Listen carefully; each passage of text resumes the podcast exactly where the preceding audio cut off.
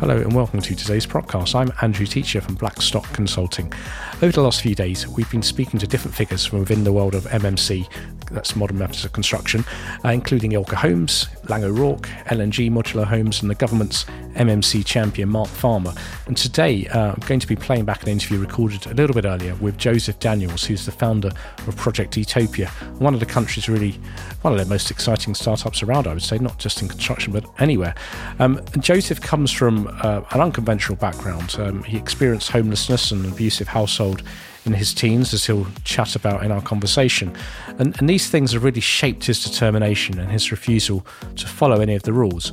When you meet him, he's one of these people that buzzes incessantly with ideas, energy, and is really absolutely all over his subject matter like like no one else. But unlike so many entrepreneurs I've met over the years, there's a real incredible sense of warmth and empathy and genuinity to him, and that very much underpins everything about his philosophy about wanting Etopia to be a global energy construction and intelligent technology business.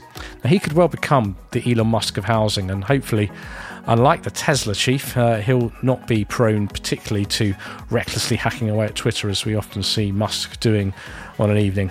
But overall, as you'll hear in the conversation, Joseph's got an incredibly deep understanding of design, engineering, technology, and not to mention brand and marketing.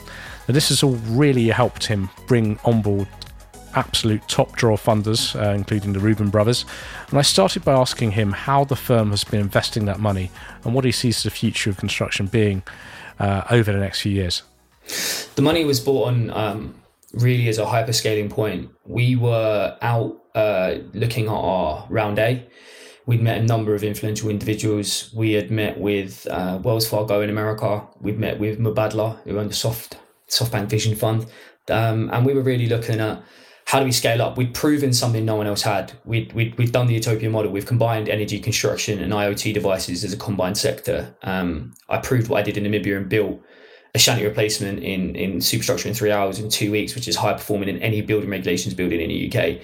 Um, and then, you know, we documented it. So what, what we'd done is we'd broken ground, we'd partnered and had our own facility down in Tiverton and we'd proven that we could we could go we could we could deliver these things um, way beyond any performance of any building that existed. So we went out to round and, and the Reubens um, I came across through a, a, mutual relationship, mutual friendship, Luba.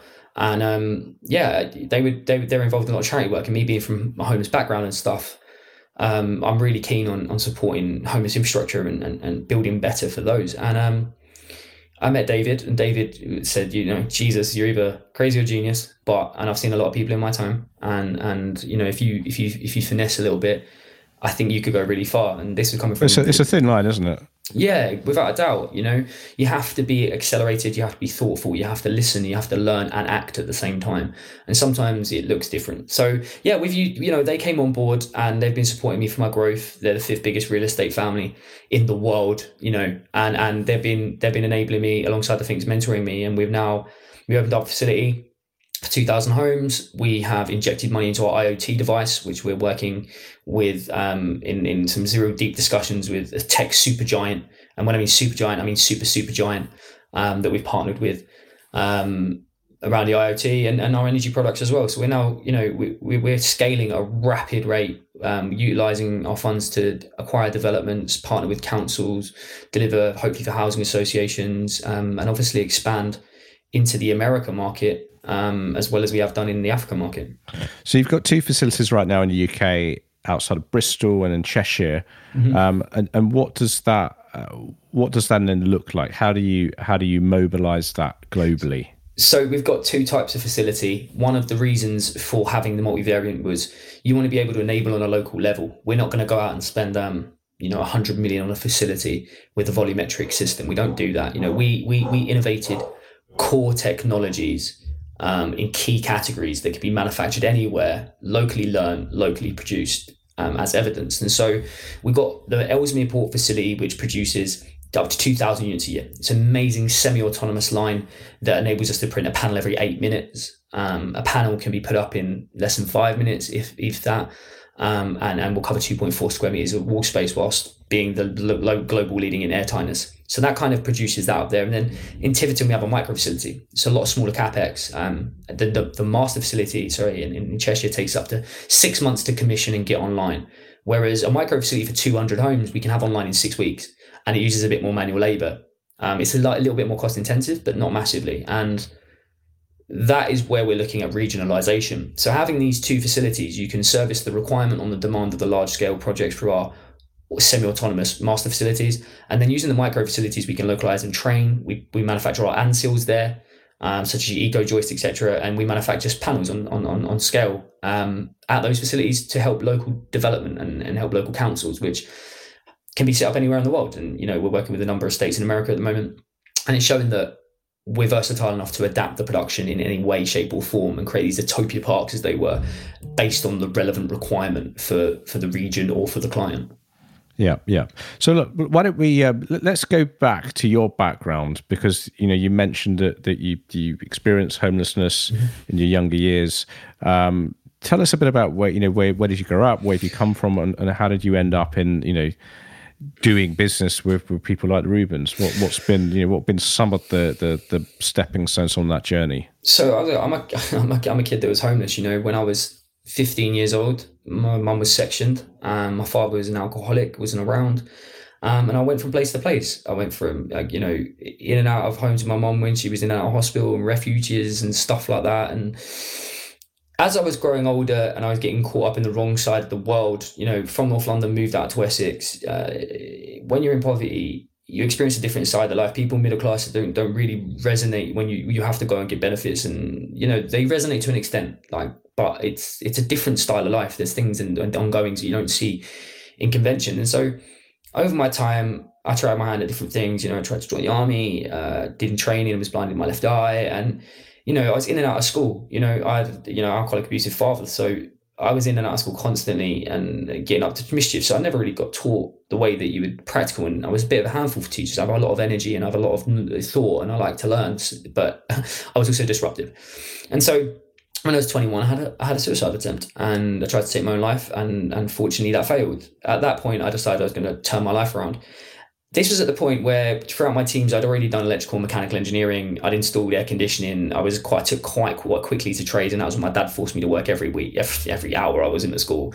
Um, and so I like I realized I could uh, take on knowledge. So I started this, you know, media company and music label because I was engaged at the time doing some poetry with some friends, you know, da da da da da, and I could take to knowledge quicker than the most. And I realized that I hadn't been applied properly, so I started doing online degrees thermodynamics, electrical engineering, mechanical engineering, architecture, urban planning, um, you know, gaming engine design, programming, web design. Um, and I reflected on what affected me most in life, and what affected me most was was living. Right, you know, it made no sense. We were all building these boxes, but you got people that are just people that are living in. We call ourselves a first world, and they're, they're living in subpar accommodations. My mom come out of hospital, ran out of gas and electric when I was like 16, 17.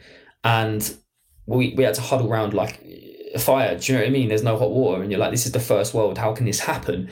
And it was some decrepit old building that hadn't been retrofitted by the landlord. It was nothing. And you look at, uh, you know, I looked at the market, and it was just taken advantage of. And so I set out on this journey called Etopia. It stands for Economic and Environmental Utopia. Um, and I combined technologies and innovated and traveled through the Jiangsu province of China and dated myself whilst living in an office and learn about these systems.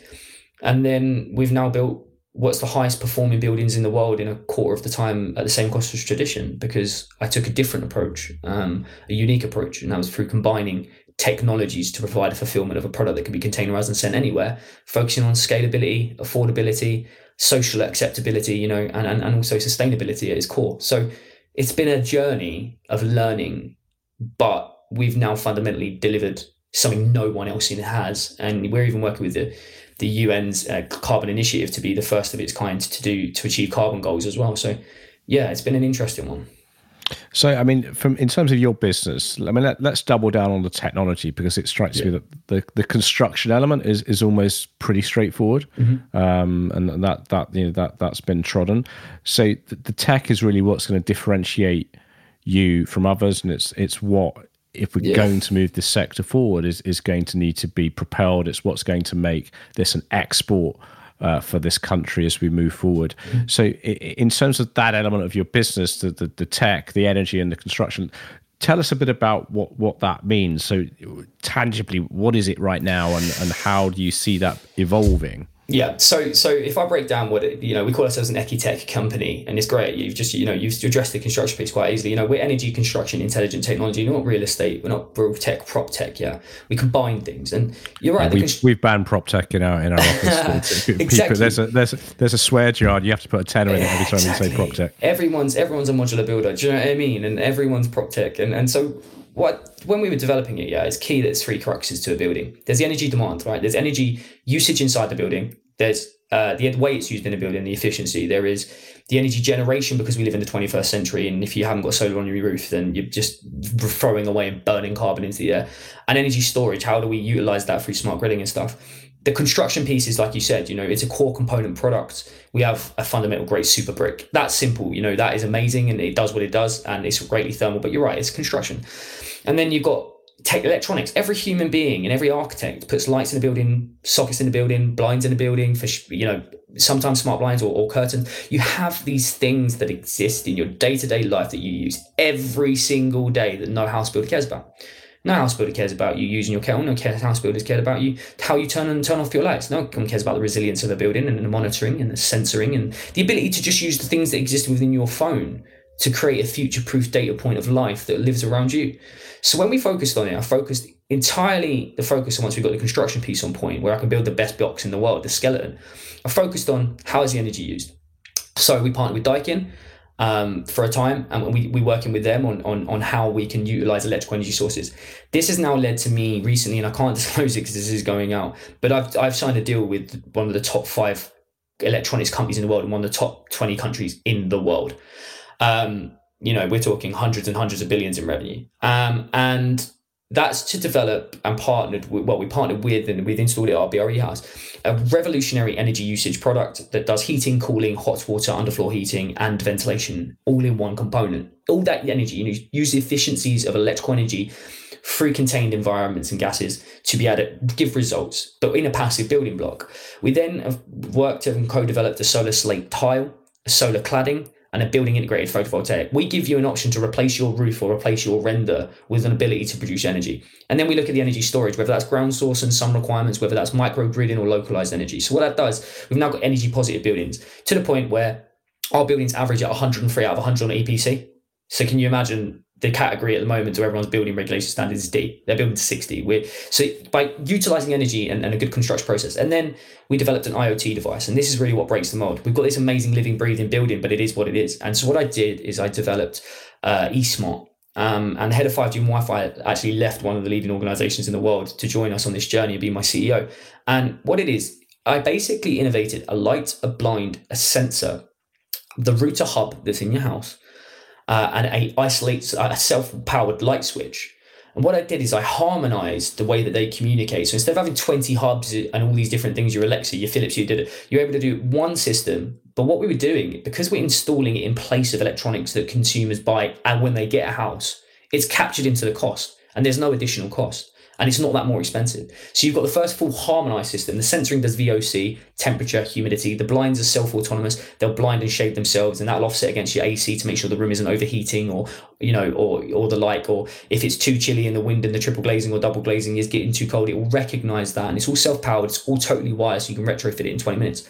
So by doing that, what I've now got is I've got a data monitored, maintained, smart environment that the consumer will love that gives provided benefit results from an energy perspective for climate change and for customer to have net zero bills in almost every single case, not kill the planet, but actually understand how their home works that lives around them.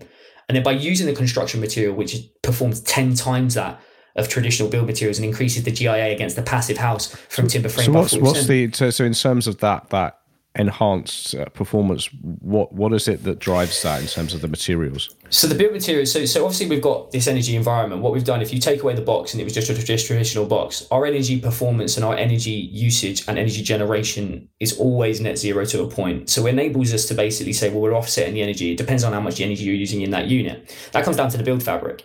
So our build fabric um, if you build a traditional, so say for example, you steel gauge or you used timber frame or traditional, you'd have a 450 to 500 mil wall to reach passive standard, which is passive air tightness is, is um, 0.6, I believe. So building regulations is, is 3, 0.6 is passive air tightness, and then you've got your U values around about 0.13. But that's 500 mil, so you're losing huge internal floor space. Our panel finished and rendered comes to 285 mil but it's got an air tightness of 0.3. So we've got double the passive air tightness on all, um, all, all instances. We can erect it in a matter of hours. So what you've got is you've got this hermetically sealed passive box, but by using the energy usage system, this air source heat pump and ventilation system, we can harmonize the air in that environment. Every human is 600 British thermal units, and we let off, and then we emit heat.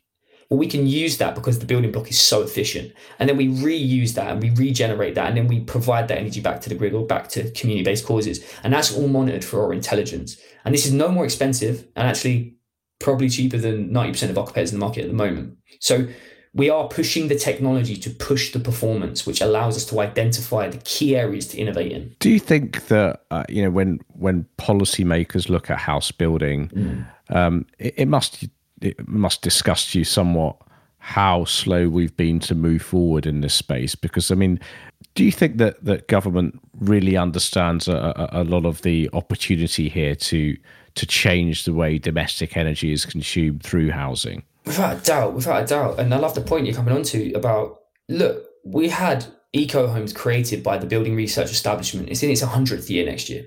It's got 26 million housing data in the UK alone and over 1,600 products it's tested around the world in 83 countries. It's on our doorstep, the Building Research Establishment.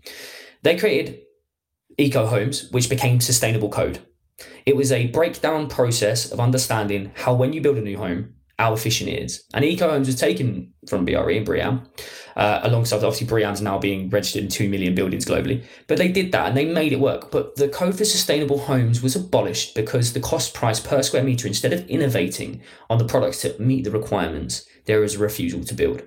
Well, that then it was it was because it was lobbied out by the volume house builders. Hundred percent. And you know what? They know what scares me. You're willing to build something that ultimately will kill the planet and ultimately will cause damage. Um, and this maybe wasn't relevant. You know, we're talking 2008, there was a crash. You know, I don't blame anyone. I don't blame the volume builders. We needed to build volume, yeah, and we had the methodologies to do that. What scared me was the abolishment of it and the abolishment of code. And instead of saying, okay, well, this needs to become a premium level, we need an entry level, they got rid of it. And then Part L, Part P came back. And that said that we're taking a step back. And then if you look at the future home standard, again, it's it's another thing of looking at it and saying, well, you're setting a future home standard. So what you're saying is air source heat pump.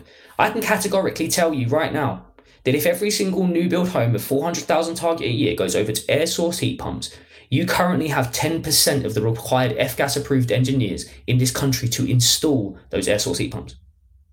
So we need to understand what it is we're building, what it is we're doing. We need to understand the typologies of what we're building, the performance of them. Using a BIM model, you can identify what that building is going to do before you've even built it. You can identify how long it's going to take. The variables are in the ground, but that's a survey or tool that's needed. So we really need to understand the policies and, and, and look at the policy and say, well, what is it you're building? You know, if you can tell me you're going to build that 100 times, it should perform the same every time. You don't go get a Tesla Model 3 and they've got different battery capacities or different top speeds. Yeah, and I think that's that's a large part of it because I mean I think uh, the the the electric car piece is something where they, they started off mocking the guy, didn't they? And you look at the share price over the last year. Exactly, exactly. And and you know what we've done? We've released the Model Three first rather than the Model S, but we can build you a Roadster as well. That's what Etopia have done. You know, you look at the operating system, you look at the the generation, you look at the methodology, you look at the structure. Etopia are at times what Tesla are to cars but what we're doing is instead of giving you something you drive around as your 50 to 100 grand asset, we're giving you a home that your kids will inherit for 100 years, which is the difference. This is a lifestyle choice and this is enablement of the future generations to not kill the planet, not feel guilty because there is a carbon guilt right now for our generation and everyone's starting to feel it. Um, and it's it's about focus and it's and it can be achieved. It is achievable. Um, and it's about collaborating now with others to make it to make it, you know, we're in a four million housing deficit, you know, Uh, it's it's, it's I mean, more than one, right? It's going to take us all to come together and band together and build quality. And one of the other interesting things about the eSmart systems, that's what you described just before, that links together heating, lighting, technology, and, and smart devices. So you're using recycled plastic, aren't you, to, to create a lot of these components? Yeah, so um, with eSmart, we have made a primary focus. Um, we have innovated and developed the IP on the technology, and before going to mass production, we have made a conscious decision that all cases will be made of recycled plastics. If you consider that all the energy to produce plastic is an incredible thing, it's an incredible thing, but it's not looked after. Plastics and single use plastics are devastating because they're not repurposed. However, if you look at material that can last 400 years and is permeous to weather and is resilient, what's not great about that material if it's used appropriately? So, what we're saying is, well, let's take all that recycled waste, let's take the recycled plastic that's been used and abandoned in the oceans, let's take it back. Let's use the energy, excess energy it's created from the wind farms or the electrical farms or, you know, at, at peak loading when it's not being used in summer or on a cold wintry day. And let's use that to heat to break that plastic back down. And then let's use those plastics in the products of the future. Yeah, and that I mean, uh, what do you think needs to happen to try and make all of these things occur? Because uh, again, it, it, it's it, there are so many different moving parts that need to be aligned here. Whether it's around tech, whether it's about how we re, rewire the grid, literally rewire the grid, uh, and, and think about some of these things which which this comes down to what we're doing at the moment. You know, it's quite I find it quite funny. What MMC is currently trying to do is tell the government, in a sense, that we need to go over to building everything in a factory. What we've done as an individual company is say, well, no, what we're going to do is we're going to upskill all your engineers and get them all F gas approved so they can install our system. That we've got global manufacturers that are worth hundreds of billions that will produce. So don't worry about your supply chain on that we're replacing your electronics. So instead of having a normal LED, you're just having a smart LED that's made of plastic that has a communication chip in it. We can produce millions and millions of those with our partnership companies. And when it comes to the building brick, instead of your bricklayer getting dermatitis on his hands because he's laying concrete and limestone, he gets diseases on his hands, he's laying bricks. Give him super bricks. Utilize the current supply chain, utilize the current skills. Don't pretend you can do it all in a factory and that you can just bring it and click it together and there's not going to be any problems. Make it versatile. And so the adoption is as simple as we have a super brick with a super energy performance system that's already been outlined in a future standard by the government. And every single person that's probably watching this has a smart electronic because every single person has a smartphone. So it's all it is. It's just understanding we can make these things natural now. And we're the first company at the forefront to have done it in the right way. And we're hoping now that others will take our lead. Because um, again, there's 2 billion people on this on the planet and we're in a deficit, which is greater beyond anyone's production capacity that exists for now or in the next 10 years. Let's talk about uh, your scheme in Corby. Etopia Corby is your first, uh, one of the first projects you've got. In Britain. Yeah. What can people expect to see there when that's finished? We've already got people living in houses. I'm proud to say that I think we're probably the first ever house builder where the first house sales have all got Instagram accounts from their owners, which is kind of dope. you know, what I mean, we're getting we're getting we're getting haptic feedback from these people, letting us know how they like to live, and the good news is they they they're, they're loving it. Um, what you can expect to see is a groundbreaking vision for 2050 that surpasses 2050. The vision for 2050 is to build net zero, and our homes at Corby are energy positive. Um, our equivalent of our homes at the moment um, is is as an EPC of rating 105, which is we maxed out, is the equivalent if you replace the traditional build system as taking 167.5 tons of CO2 out of the air. So you can expect something that's groundbreaking, something that's around lifestyle, something that was built in a time and speed that's not been seen and something that will sell, even though it's an advanced product by a factor of 10, for the same price per square meter as a building across the road that's built with traditional material. So, uh, and what, you know, what role do do you think local authorities across England now need to take post COVID? You know, where they're focusing on on trying to get get their economies back going. But obviously, you know, as we've seen through the care crisis, through the homelessness crisis that seems to have been solved overnight by stacking people into hotels, there's still a need, isn't there, to create better quality housing in this country? Yeah, I think I think we need we need to enable digital tools to enable planners, heads of regeneration, development directors, and building controllers to grab control more of their local vicinity. I think the local communities need to be able to open up land that they see as fit. They need to work with landowners to be able to open those up to green villages. We shouldn't be building tradition and, and have the archaic scare of, of what happened after the World War II, where where we just built basic for fast because it's needed. Give local councils the powers to be able to set their own standards, to to enable and open up their own policies and land, and things happen. I mean, that's that's part work, of the problem, isn't it? And work with people like us. You, you, we say this, and there has been the problem in the past, but what you're seeing now is we can go to an Etopia, we can go to uh, Urban Splash, we can go to a Second City, we can go. You've now got the option before the products weren't available because the market weren't accepting them. Now people are understanding. You know, people are understanding. You can go buy a traditional house in Corby and tell me you want tradition, but I'm selling you the same house per square meter that's ten times performance that will live around you and charge your car we are building something that will outlast the legacy of a traditional building because of its quality, because of its performance, because it won't kill the planet and give you net zero builds. Now we know that these products exist, and now we've seen others delivering quality. Like you know, I'm, I'm not these other guys are delivering quality in MMC. We're seeing it. We're seeing the quality. Now let local councils go to providers. We're working on a model at the moment called Powered by Etopia. We are the Intel core chip to the future of computing. And no matter what council you are, we can design to your typologies. We can give you your systems. We can plan with you your garden communities, and we can deliver with you locally, whether it's through micro facilities or through through import of systems from from our facilities elsewhere. It's mm. enabling, and I think what it is, it's it need it needs the enablement from the policy, and it needs the enablement from the decision makers. And it needs the collaboration of the regeneration, the building controllers, and the planners to set definitions and standards that they see fit. And then people like us come and deliver that with them so let's talk a bit about some of your travels. So you you, you spent some time in Namibia, you spent some time uh, in China. What what tell us about the project in Namibia? What what you know, what was that like working with, with people there and, and and having that legacy? I was told that a young kid that's managed to build a classroom or two, um, and at the time I was like 25. Um, fortunately, Lord Fink saw something in me. Um, but I was told you're not going to be able to do this. You know, how can you build better? So I shipped a container out to Africa with a few partners on the ground. And within two weeks, built a house that's five times the performance of a building in the UK for passive air tightness. It's got smart lighting, um, and it is also 10 times energy positive due to the amount of sunlight they get there. I put a two kilowatt system on the roof. It's only got an MVHR in it. They don't require air conditioning because the building's passive. They don't need heating because they're in Namibia. They use the ventilation. So we were able to build something groundbreaking, filmed a documentary, trained six guys from a shanty village to build the thing in three hours. So then when I come home and people say to me, can you build it affordably? I say, well, if I can build it for the African market with people that live in a shack and rebuild those shacks, you can trust in the fact that we can build the houses of the future anywhere in the world. And that was incredible. You know, I took myself off on a one man journey and I had an amazing support team. At first, it was me with an idea, and then people along the way, you know, Lee McCardle's, Johnny Cooks, you know, Stanley Fink's supporting us was like, Joe, you know, you will break ground here. You will do something no one else has done. And I was fortunate enough to have that freedom to go and do that and set an example.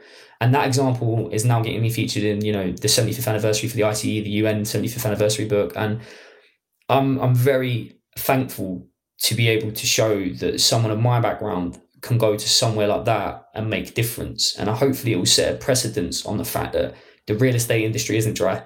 You can make change. We can apply technology. And for me, it's just it's fundamentally just an incredible thing to be able to have the freedom to do, but also deliver something that's not been delivered. There's some inspiring words there from Joseph Daniels from Project Etopia. And we're going to bring in Mark Farmer now to give a bit of reaction to that. So, Mark, obviously listening to some of that really inspiring stuff there from Joseph, what do you think? Uh, what do you think the, the UK needs to, to think about now in terms of energy, in terms of technology, in terms of looking a little bit beyond the, the, the current hedgerow that we seem to have around the UK construction market? Yeah, I think that's a fairly good analogy, uh, Andy. You know what Joseph has, has described there is is a slightly different approach to how perhaps MMC is is commonly construed. So, uh, modern methods of construction is usually defaulted to modular construction, and I think what what Joseph is doing with with Project Etopia is showing that that there's a different approach to how you can use manufacturing principles, and he's doing that by using a, innovative walling system, which is uh, creates a high performance fabric um, that then is a trigger for a whole proposition around energy for the completed homes. So being able to create a net positive uh, position around energy, combining things like battery tech plus you know, PV and, and, and, other means of, of, of solar generation, uh, and then further building on that with sort of home automation and the whole idea of Internet of Things and sensor based technology. So it's a really interesting sort of composite approach which uses MMC as a means to an end.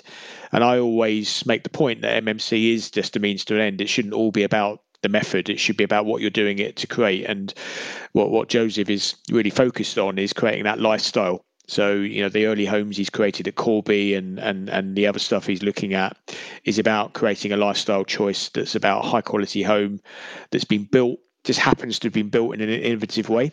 But in many respects, you know, you, you shouldn't be able to tell that. Uh, you know, the, the consumer is after the end asset. He wants to know it's been built properly with high quality.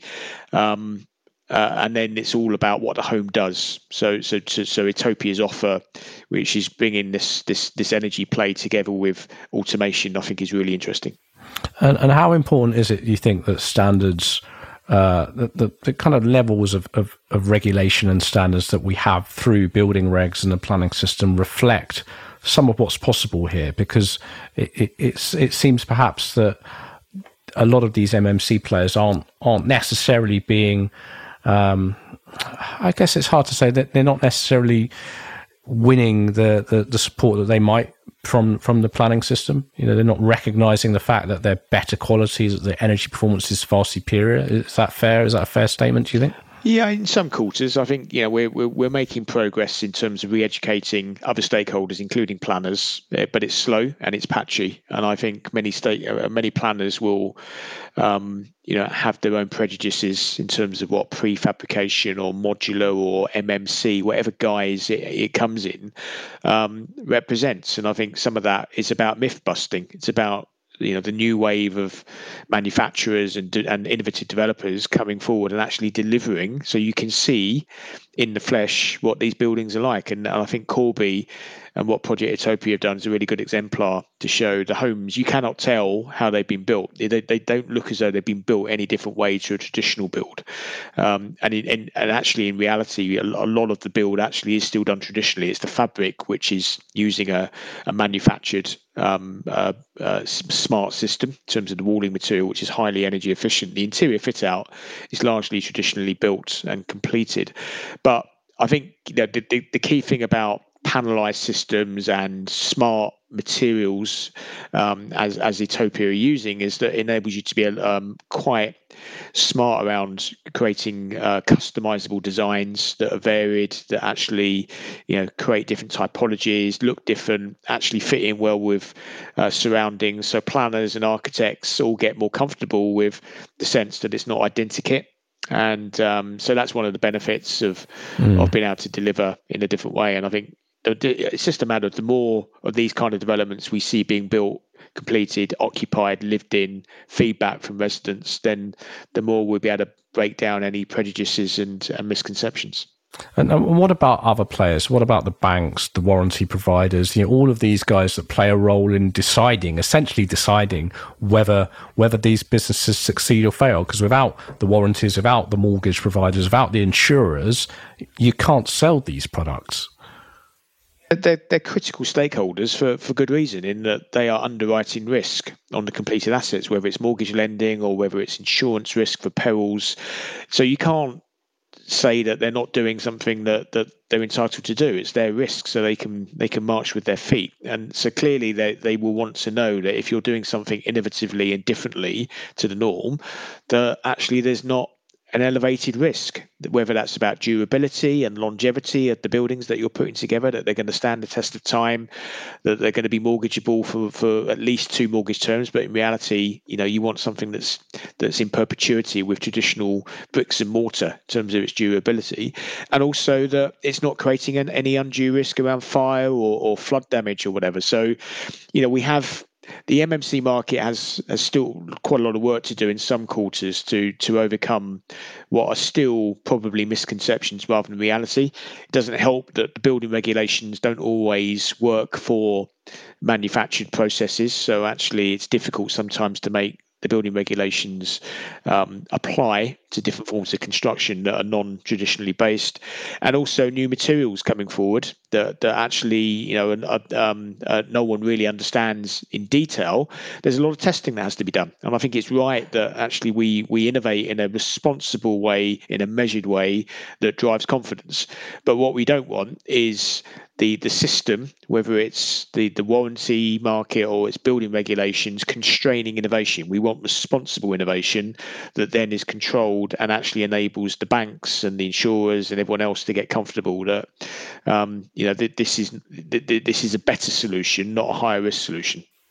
Yeah, that's a good. That's a good way of putting it. And I mean, in terms of the uh, the, the energy element of, of Joseph's business. That that's something he's really passionate about, and that that consideration about the road to becoming the Tesla of housing is all going to be about energy and, and how they use technology to to clean up um, consumption and and the wider footprint that that building has what what does that need to look like do you think from from from the design and the construction management process and in terms of how regulation needs to evolve because again we're still stuck in 2010 aren't we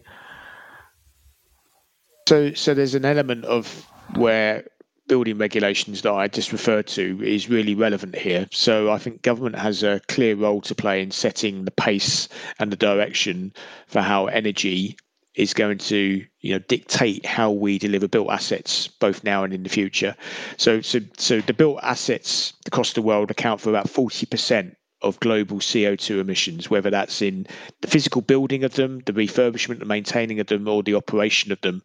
So you cannot underestimate how important this is. And it's for government uh, of all nations to, to, to, to make that a national priority. And the UK government set a 2050 net zero carbon target. And to be quite honest, it needs to get busy pretty quickly. Um, you know, despite the current COVID 19 crisis, we need to be making inroads into how we're going to reduce our carbon footprint. So that starts with the energy efficiency of the homes that are being built in terms of the fabric. So, you know, the U values and the thermal efficiency, the air tightness, cold bridging avoidance in, in, in the buildings that, that we're putting up now. Um, but increasingly, it's going to be about the whole life performance, the energy across the operational phase um, of the buildings, plus the embodied carbon. I'd, I'd go. I'd, I'd, hasten to add of the building materials that are being used. The composite effect of all, all of those three items um, is why we've got such a high CO2 contribution. So regulations should be more than just energy efficiency perhaps or it should be about embodied materials it should be about waste in the in the in the process.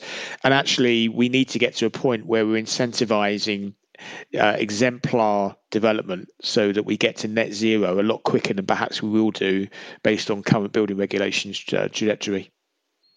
Important point and i think it, it's something that that many people would agree with not simply because many of the mmc providers claim to be delivering up to 90% less on-site waste, don't they? But also, I think from a any local stakeholder seeing trucks moving to and from a site day and night uh, uh are going to want a few fewer of those, aren't they? Yeah, absolutely. You know, there's no um, dispute that the construction process is seen by the public as messy, dirty, disruptive. So anything we can do as an industry to improve that physical journey of starting from a, a site through to handing the keys over of completed buildings uh, has, has got to be a good thing. So, you know, whether that is pollution, whether it is materials having to go to landfill, whether it's lorry movements, taking materials back and forth, um, you know, all of those things, uh, construction has a has a big CO two implication on. So, um, you know, I I, I really um, don't underestimate the importance of that sort of embodied carbon in the in the process of building what we build. Plus, all the, as I say, the building materials we we we use in our industry some of the most carbon intensive materials that are, are known to man. You know, including aluminium, steel, cement. Cement alone contributes about 8% of global CO2 in terms of its production.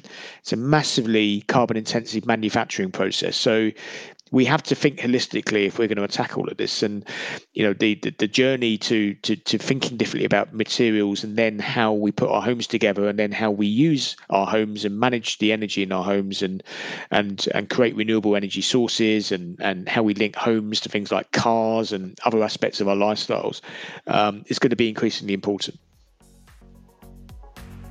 also to Joseph Daniels, founder at Project Etopia. Now, if you'd like to listen back to some of the other propcasts we've been running over the last few days with Laing O'Rourke, L&G Modular Homes, Ilke Homes, and Homes England, please just go to propertyweek.com or you can just search Propcasts and subscribe to Propcasts as well at Apple Podcasts, Spotify, or, or, any of the other platforms where you can find us. Thanks a lot for listening. Do get in touch if you've got any requests or if you'd like to offer any feedback. I've been Andrew Teacher from Blackstock Consulting and hope to hear you again soon. Take care.